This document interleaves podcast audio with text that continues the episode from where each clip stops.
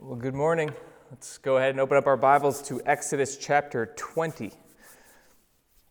So there are certain aspects of the Bible that everybody seems to be familiar with, right? Even those who would say uh, they care nothing about the Bible or applies nothing to their life, uh, even most of those people would be familiar with the, the famous stories, the, the David and Goliath, the Daniel and the lion's den. And then there are things like the Lord's Prayer or the Last Supper, things that people are just generally familiar with. They've heard of it. Maybe they know a little bit about it. And then included in that list, I think, are the Ten Commandments. Everyone seems to at least have heard the phrase, the Ten Commandments, and and, and would you know venture to say that they are somewhat important to Christianity. And then surely within Christianity, everyone knows the Ten Commandments. Maybe some of you at some time past in your life memorize them. One to ten, right now, on the spot, you could rattle them off right away. Most Christians can probably rattle off a few, give it a run, maybe maybe get more than half, maybe not in the right order, um, maybe, maybe not. So with that said, why then am I right now, looking forward to preaching on a passage that everyone already seemingly knows about?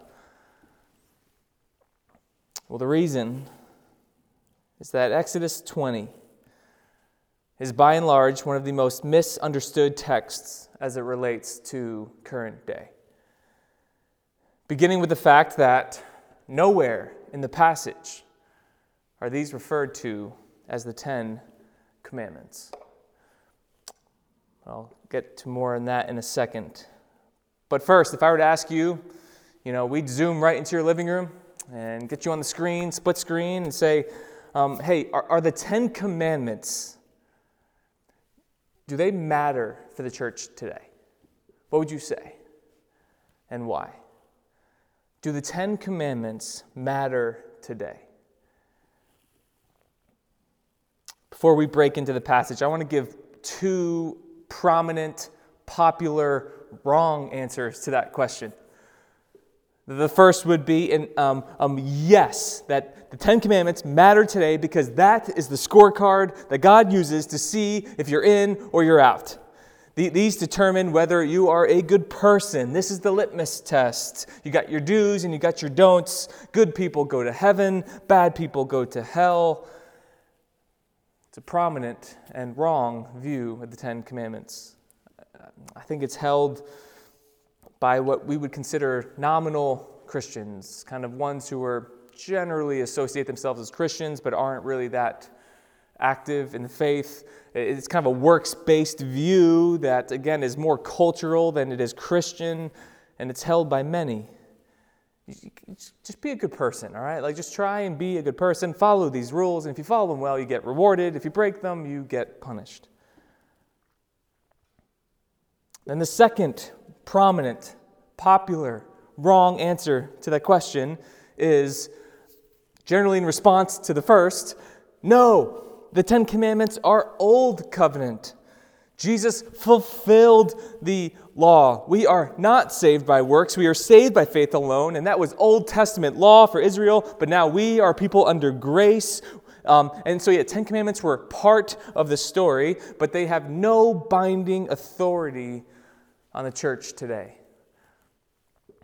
You might hear this from more active um, church, good Protestant Christians.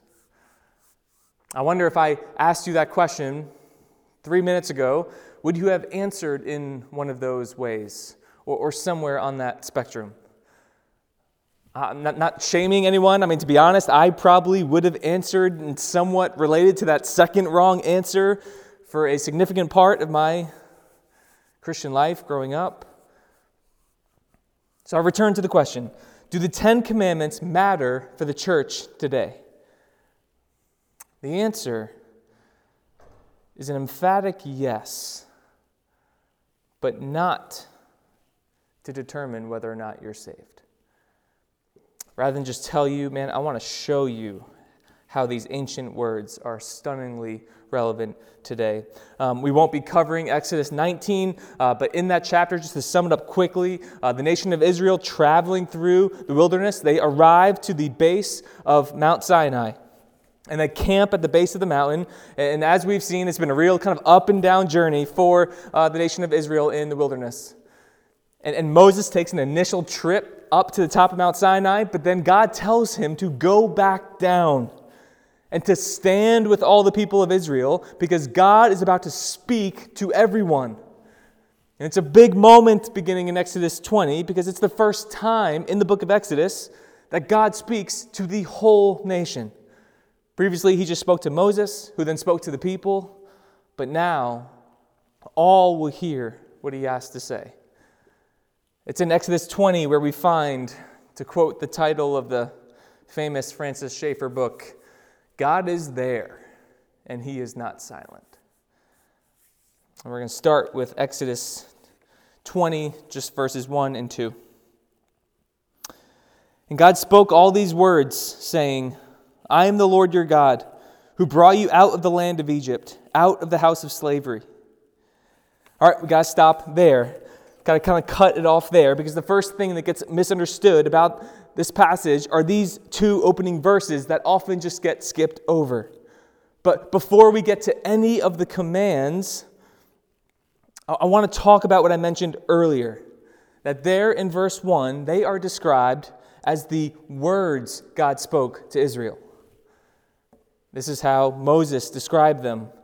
It's how the early church viewed them in, in calling them the, the Decalogue, right? Greek word, deca, meaning ten, root word logos, meaning word, the ten words.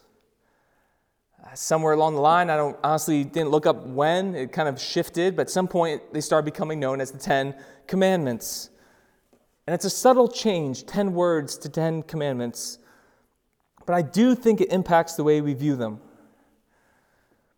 In my study for uh, particularly these sermons in particular, that there's a short book that just came out called The Ten Commandments, uh, written by Peter uh, Lightheart, uh, was unbelievably helpful in unpacking this passage for me. Um, I'll be referencing him throughout. Um, but he said the irony in his title for the book is that the phrase, the Ten Commandments, is not the best way to view the Ten Commandments, because the passage never refers to them as such. Rather, he writes that these ten words are not like a governor talking to the citizenship, like we're, we're hearing from the governors each and every day, kind of talking about the law of the land. It's not so much like that, but more like a father speaking to his son. Throughout Exodus, God has referred to the nation of Israel not just as his people, but as his son. You recall in Exodus four when God had Moses say to Pharaoh, Israel is my firstborn son, and I say to you, let my son go, that he may serve me. And now the father is speaking to the son about what's most important. I mean, just think about it. Wouldn't we say that a loving father today raises his son or daughter by, by sharing what's most important in life? This is our values. This is what we care most about. This is what we're about. And those conversations aren't commands, but, but they're declarations. Not, not, not to limit them or box them in, but to empower them, to, to educate and inspire. I wonder if that changes things and changes the way you hear this passage and think about these ten words like it did for me. Not distant commands from a distant God, but ten words from a loving father to a young son. That's not all these opening verses do. They also declare that these ten words are not merely rules to follow in order to earn the Father's love, but it's literally the direct opposite. These ten words come after Israel has already been saved and rescued. I am the Lord your God who brought you out of the land of Egypt, out of slavery. It's a massively important statement, Because that's the pattern of the whole Bible that leads us to the gospel, the good news of Jesus Christ. That God frees His people by His grace, by His doing, not our doing, not because we're so good. And now that He has saved them, He teaches them how to live. If there's nothing else you remember about the Ten Commandments, remember this. They are given after the Exodus, not before. And this is the gospel pattern seen through Scripture. God saves us out of His deep love and grace. He draws us to Himself. And because of that salvation, He tells us and empowers us and equips us to obey His rules. It's grace and then law. It's salvation, then obedience. You reverse those two and you lose Christianity. All right, I know that's a big setup. But if we're not clear on those opening verses, then the ten words become vastly different and we'd miss the point. So now we're ready to, to walk through the ten words. We're going to cover four this week and then pause and cover the final six next week. But let's go. Exodus twenty, verse three. You shall have no other gods before me. Word number one. No other gods. The foundational problem with the human heart from the beginning of time is idolatry. It's serving false gods in the place of the one true God. And what separated Israel from ancient Egypt and really every other ancient people is that they were called to serve one God, not many gods. We, we, we saw when we went through the plagues that, that Egypt was a polytheistic culture, had many gods. And polytheism was worship that was rooted in fear. That, that, that, that the gods had to be appeased. You had to keep them happy, right? You, you have to keep the gods happy because if they get mad at you, man, just watch out. That's when they lash out. And life is just this constant pressure of not upsetting all the gods in all the different areas, which was hard because there was a ton of them. And we know that Israel was influenced by their time in Egypt. four hundred years worth of time. And that their hearts had been captured by many of these gods. And now their father is saying to them, son, word number one, no other gods. When our modern minds think of idolatry, we we, we tend to think of um, kind of other religions, either ancient or modern day, than different parts of the world that, that worship physical idols. Right? I, I doubt that many or any of you have been tempted to have or build shrines in your basement of other gods. But make no mistake, we have as many gods in modern America than there was in ancient Egypt. It's just that our postmodern culture thinks that we're further along and we're more progressive and we're more educated than those ancient peoples because we don't call them gods. But an idol is anything that we cherish or value above the one true God. As Tim Keller says, it's when you take even a good thing and make it an ultimate thing. And the premier gods of secular society are money and fame and beauty and your public perception of your image or comfort or power or security. The, it's, it's the things that people are prone to look to and even rely upon for supreme happiness and identity. Are you ruled by fear? Laying awake at night, thinking about the opinion of others? Do you get overly anxious over how your parents will evaluate a decision you've made in life? Are you ruled by the kind of feedback you get with likes and comments on your social media? Does that define you? Is your joy determined by how financially secure you are, or how much of a nest egg you have kind of built up in uncertain financial times? You see, the idols of the ancient world, they're not gone. They've just been given a makeover. But just like the ancient world, false gods today strike fear into those who serve them. And, and they like to work together. They, they play off one another to raise anxiety. You see, false gods have strength in numbers. Even the modern philosophical doctrine that can be summed up as, quote, follow your heart. You just got to find yourself. That's rooted in the idolatry of self. In that way, you, you are your own God. But it's when we submit to the one true God that we see that following your heart was the problem in the first place. You're created to worship, but your true self will only be free when you worship the one true God. And this first word is not the Father trying to limit you. It's the most freeing word there is. And when Jesus came, he said he didn't come to condemn the world, but he came that you might have life. He didn't come to put a burden on your back with a bunch of rules you have to follow. He came to give you rest for the weary. And his arrival isn't to free you from obedience, but to free you into obedience. Word number one, no other gods. Let's keep going. Verses four through six. You shall not make for yourself a carved image or any likeness of anything that is in heaven above or that is in the earth beneath or that is in the water under the earth.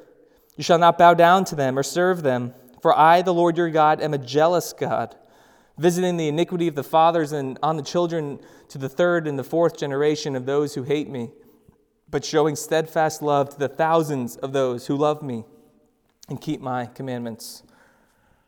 Word number two, no images. What's most interesting about this word is that many, including me, have historically kind of just associated this word, this commandment, with images of God that was prohibited. And it became kind of this debate. Is it okay to have images or sculptures of Jesus or the Father in your church or your house? But read it again. It, that's not what it says. It says you may not make for yourself a carved image, period. Images of what? Anything that is in heaven or on earth. So, so what does this mean then? I mean, no images? I mean, just, I mean, not to mention in the coming chapters, God will give instructions to Moses in building the tabernacle that will include images of various sorts. So what is this second word referring to then? It's actually pretty simple. God is not prohibiting all images. He's prohibiting making an image that is for the purpose of bowing down and worshiping the image itself. Verse five, you shall not bow down to them or serve them. Bow down, not just meaning the physical action, but the heart of worship that causes one to bow. And it hits at the fact that there is a desire, an innate desire in mankind to worship and to kind of look for tangible things that they can see.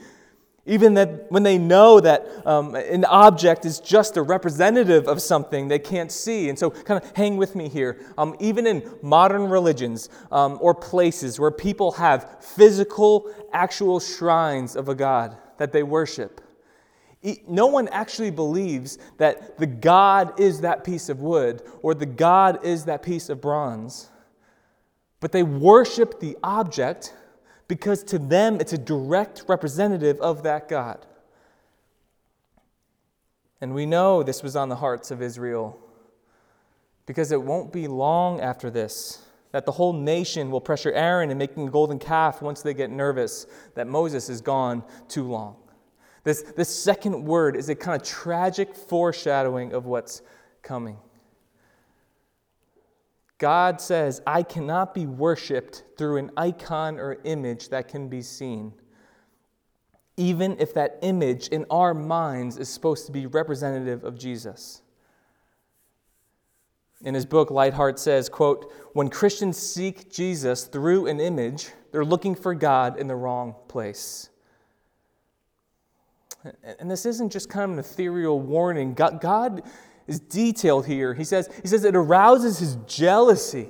Okay, not the kind of petty jealousy that we often have towards others, but a righteous jealousy that he has claimed to because of the covenant that he has made with Israel.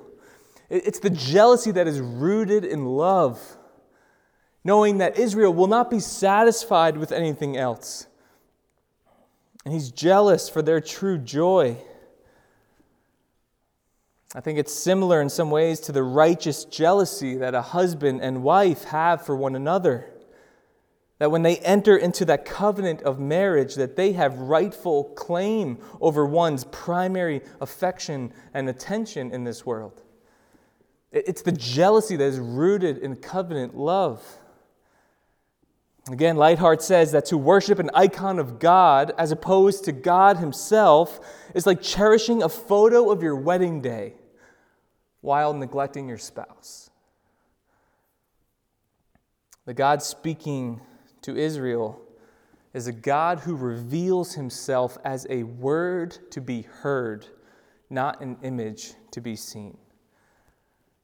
And just as God spoke creation into being in Genesis chapter one, so here God is speaking a nation into being with these ten words. This is the constitution for the nation of Israel. Genesis one, the birth of a, of a creation. Exodus twenty, the birth of a nation. Both spoken into being by the word of God.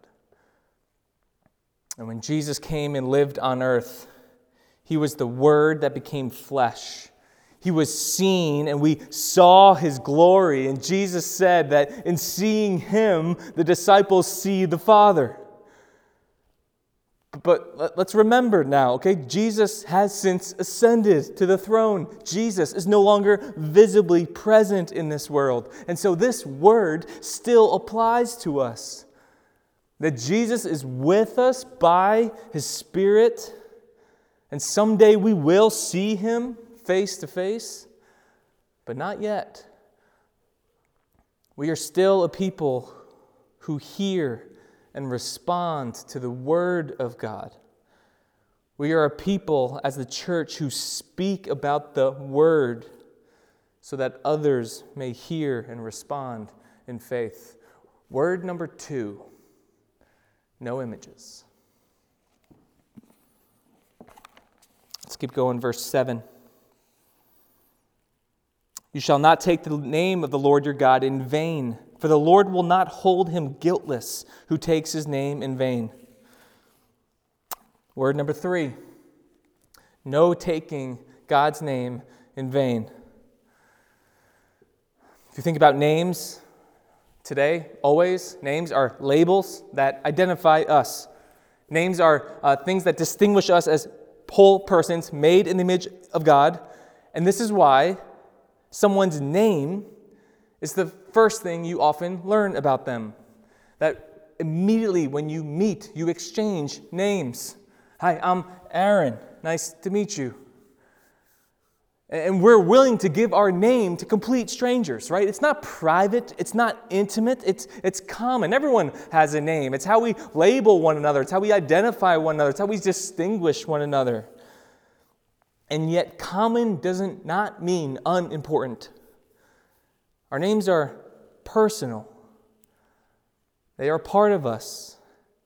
And yet they have been given to us. We are all passive recipients of our names. We had no say in the matter. All right, your parents did not consult you in the womb to see if you'd be okay with the name they're about to give you. All right, they just fought about it amongst themselves for nine months and then decided for you. And in the ancient world, the hundreds, even thousands of gods were identified by their name. Which God do you believe in? Which God are you worshiping? What's its name? That's why at the burning bush in Exodus three, when God gave Moses his mission to go to Egypt and bring out to the people of God, Moses' first question was, um, okay, so they're, they're going to want to know what your name is. Which God are you? What's your name? To which God responded, again, my favorite verse in the Bible. I just want another reason to be able to say it. Exodus three fourteen. God says to Moses, I am who I am. Say this to the people of Israel. I am has sent me to you. God is the one who is, who eternally and forever just is. Which means a lot of things, including this. God is the only being that has never been given a name because he never had a beginning. Contrasted with every person who has ever lived, every false god that has ever existed, every creature that has ever existed has been given a name except God, Yahweh, the great I am. So taking God's name in vain is taking the one name in the universe that has not been given and using it as a witness to false statements. To use God's name in vain is to treat it as kind of just weightless, to carry no weight or no purpose when you say it.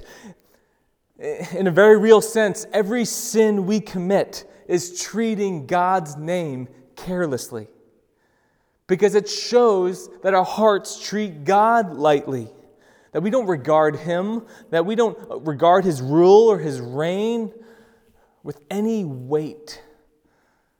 So sin is disrespecting the name of God in a general way and sinfully invoking His name as just weightless is disrespecting the name of God in a specific way. You know, I was thinking about this, that um, growing up in a Christian home, I always associated this kind of third word as the reason why my parents would tell my brothers and I, uh, we do not say, oh my God. Or even worse, if in a moment of surprise or frustration, we don't say, Jesus Christ. We don't say, dear Lord, when we're frustrated or surprised. I never even understood the fact why so many people just say that in those ways in general, but that's kind of a different topic. But thinking back on that, well, while it is true that we should not say these things, the phrases themselves aren't the primary problem. It's the careless heart with which lead to the words that treat God's name as careless. So even if you were to say, well, okay, when I say those things, I obviously don't mean to disrespect God. I just say it, oh my God. It's just a phrase that's always been on my mind. You hear it all the time. It gets thrown around. I kind of just say it without thinking about it. And yet, therein lies the point, doesn't it? Brother, sister, if you did have the proper weight associated with God's name, Yahweh, the great I am, you would invoke it in ways that are proper towards Him in worship, not as a throwaway. James in his epistle says that out from the heart the mouth speaks.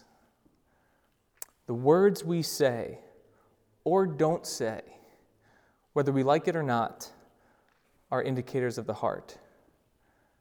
And God cares much about His name and the name of His eternal Son, Jesus, who was treated carelessly, who humbled Himself even with His great name, even to the point of death, even death on a cross. In Philippians two, Paul says, therefore, God has highly exalted Him and bestowed on Him, look, the name that is above every name. So at the name of Jesus, every knee should bow and every tongue confess that Jesus Christ is Lord to the glory of God the Father. Word number three, no taking God's name in vain. All right, let's look Exodus twenty, verses eight through eleven. Remember the Sabbath day to keep it holy. Six days you shall labor and do all your work, but the seventh day is a Sabbath to the Lord your God. On it you shall not do any work, you or your son or your daughter, your male servant or your female servant, or your livestock, or the sojourner who is within your gates. For in six days the Lord made heaven and earth, the sea, and all that is in them, and rested on the seventh day.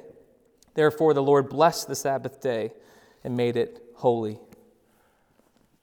Word number four, remember the Sabbath. This fourth word is significant for multiple reasons. Um, it, it's the longest of the words. It's the most detailed. It gives the most nuanced discussion. But also, it's the first of the two do's in the ten words. So eight of the ten are don'ts, including all the ones we've seen so far.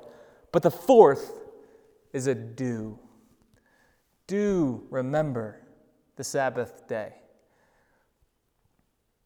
Again, picture a loving father saying to his son or daughter, hey, here are the things you need to stay away from so that you can fully enjoy the things you are to lean into. And with God as a father over his son, Israel, the first positive declaration is to set aside time to rest and remember how much he is loved and cared for by his father.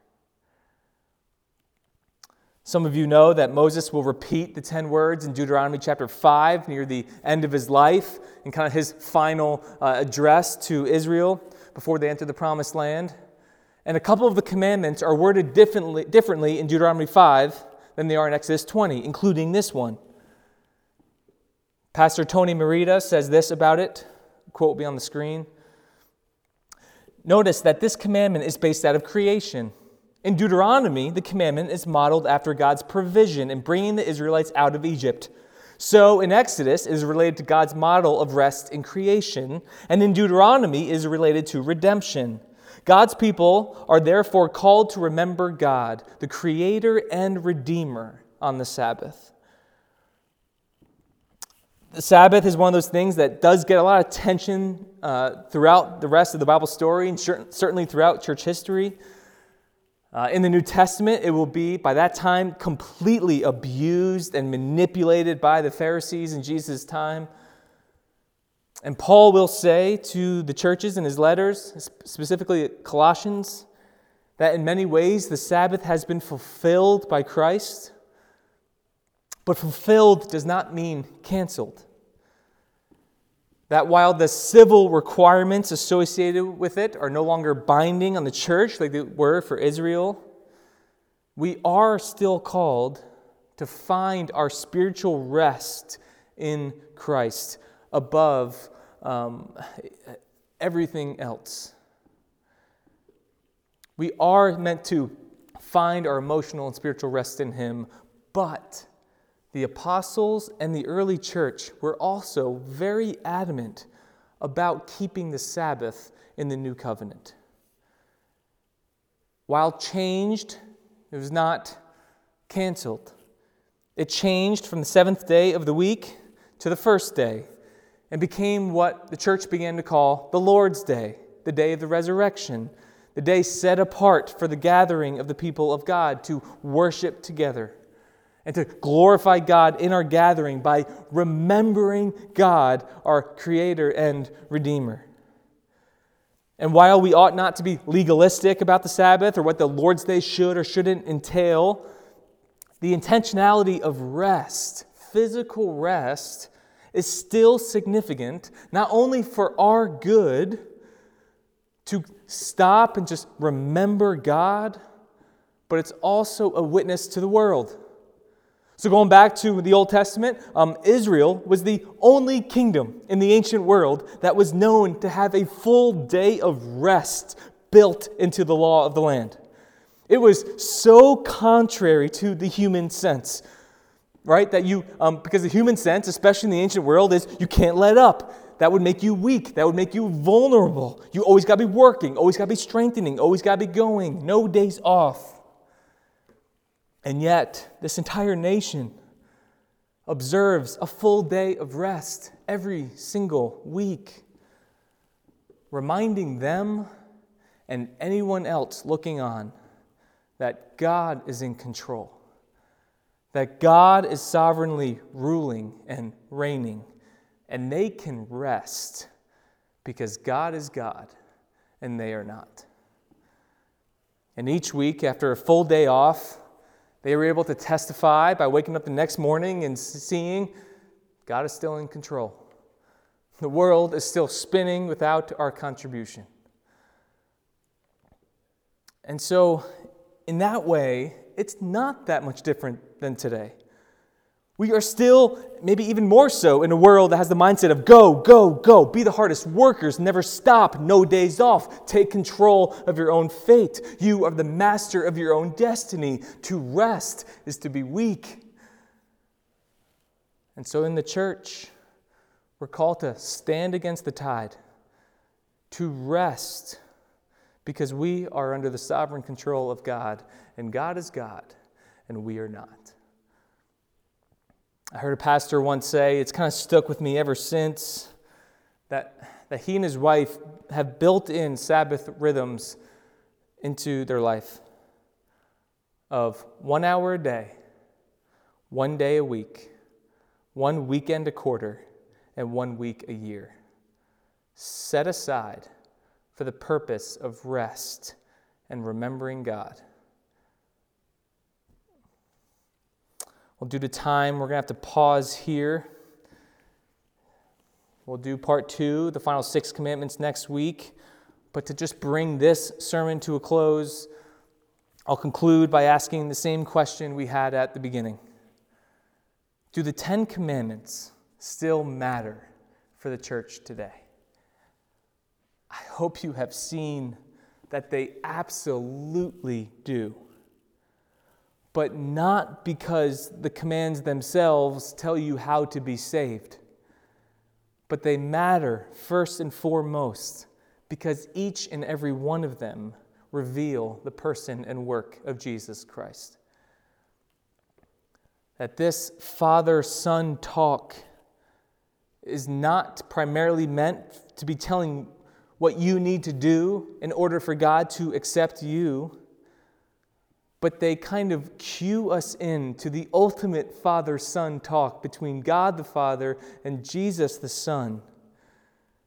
And to enter into that relationship because Jesus is the only one who heard this talk and followed them perfectly.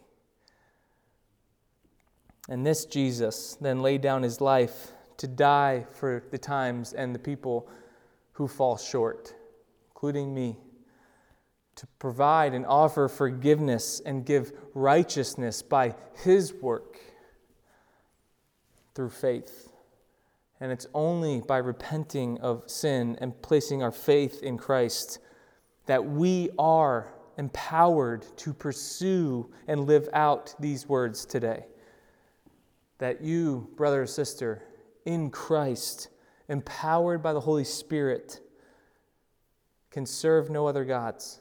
That you are empowered to not trade Him in for images. That you are empowered to avoid treating His name carelessly. That you are empowered, finally, to find your rest in the Creator and Redeemer to the glory of His name. Let's pray.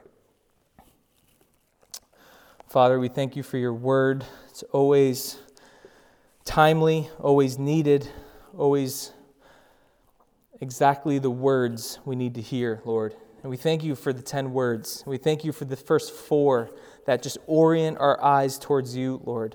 We thank You for freeing us through these words and empowering us through the work of Your Son to pursue them for Your glory and our joy. And it's in Your name we pray. Amen.